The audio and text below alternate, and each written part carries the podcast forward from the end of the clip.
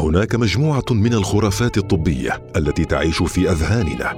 هنا سنتعرف على هذه الخرافات وأهم النصائح المتعلقة بها. أهلا وسهلا بكم في خرافات صحية. يقال من الأفضل تجنب البيض أو على الأقل صفار البيض. ويقال يحتوي صفار البيض على الكثير من الكوليسترول لذا من المنطقي أن تناول الكوليسترول يؤدي إلى ارتفاع نسبة الكوليسترول. صحيح؟ خلونا نتعرف على تفاصيل وحقيقة هذه المعلومة. خرافات طبية مع سميرة الفطيسيه الحقيقة يصنع معظم الكوليسترول في الجسم بواسطة الكبد.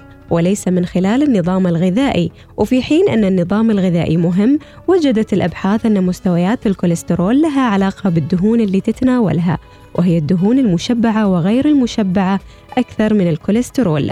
ويحتوي البيض على مغذيات صحية بما في ذلك الفيتامينان دي و A. بالإضافة إلى البروتين وتظهر الدراسات السكانية طويلة المدى أن تناول بيضة واحدة في اليوم لم يرتبط بالمعدلات الأعلى بالنسبة للنوبات القلبية والسكتة الدماغية. وهناك خرافات أخرى مرتبطة بالبيض.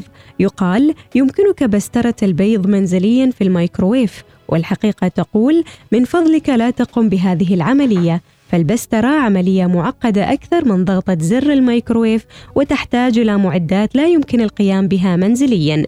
وهناك أيضا خرافة طبية تقول بسترة البيض تدمر قيمته الغذائية والحقيقة يحتوي البيض على نسبة عالية من البروتين وهذه الحقيقة لا تتغير خلال عملية البسترة.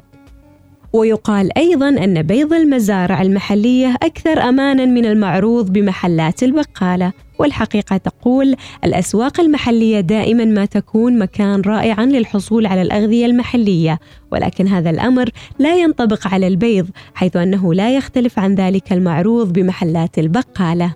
خرافات طبية مع سميرة الفطيسية